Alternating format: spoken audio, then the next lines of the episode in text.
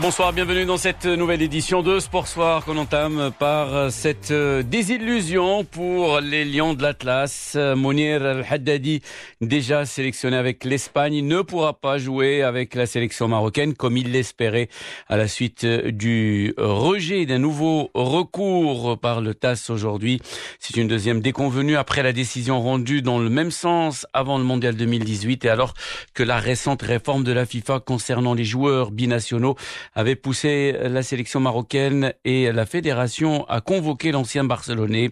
Le Haddadi, 25 ans, ne compte qu'une sélection avec les A de la Roja lors d'une victoire en septembre 2014 contre la Macédoine en qualification pour l'Euro, mais a joué jusqu'en 2016 avec les Espoirs alors qu'il avait déjà 21 ans.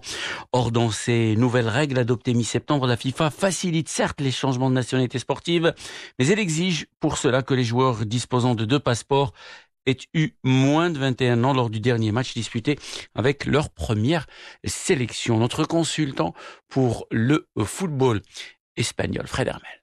C'est une honte, une injustice, c'est quelque chose qui n'a pas de sens. El Haddadi a joué 20 euh, minutes une fois avec la sélection espagnole. Il fallait euh, faire jouer Mounir justement pour pas qu'il aille avec le Maroc. C'est ce qu'il disait à l'époque en Espagne. Le problème aujourd'hui, euh, c'est ce que précise le TAS. De toute façon, euh, la FIFA a rendu public de nouvelles euh, règles mi-septembre qui facilitent certes les changements de nationalité sportive, mais elle exige pour cela que les joueurs disposent de deux passeports et au moins de 21 ans lors du dernier match disputé avec leur première sélection. Le problème qui se pose au-delà de, de ce fait que, que tu viens si justement de rappeler, c'est que Mounir El Haddadi a aussi joué jusqu'en 2016 avec les espoirs espagnols, alors qu'il avait déjà 21 ans. Vraiment, le, le, le gamin, il est pris, j'allais dire en otage, mais c'est un mot trop fort, mais euh, vous comprenez l'idée, les amis. Enfin, il est pris dans un dans la l'absurde, dans l'absurde. C'est vraiment n'importe quoi. Enfin, et d'ailleurs, enfin, les élections de jeunes, euh, oui, mais les espoirs, euh, si je me souviens bien, hein, être sélectionné plein de fois sur les dans, chez les espoirs n'empêche pas ensuite d'aller dans un autre pays. Moi, je trouve ça euh, vraiment ridicule. Moi, je, je, pense surtout aux joueurs en ce moment, quoi, qui doit être bien triste. C'est vraiment dommage, et, c'est l'administration dans toute sa mauvaise splendeur. C'est triste, vraiment, c'est triste. C'est triste, en tout cas pour euh, Mounir Haddadi, qui espérait bien sûr rejoindre la sélection marocaine et même le sélectionneur de l'équipe du Maroc, Wahid Alilozic, hier, lors de son point de presse, s'était montré très optimiste quant à la possibilité de faire appel à Mounir El Haddadi lors des prochaines sorties de la sélection du Maroc. Bah, aujourd'hui, ça paraît juste pas possible.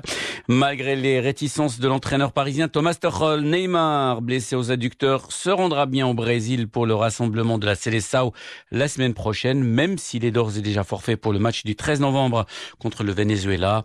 La Confédération brésilienne de football a confirmé que l'attaquant rejoindrait bien l'équipe euh, du Brésil dans l'espoir d'être aligné pour le choc contre l'Uruguay le 17 novembre à Montevideo.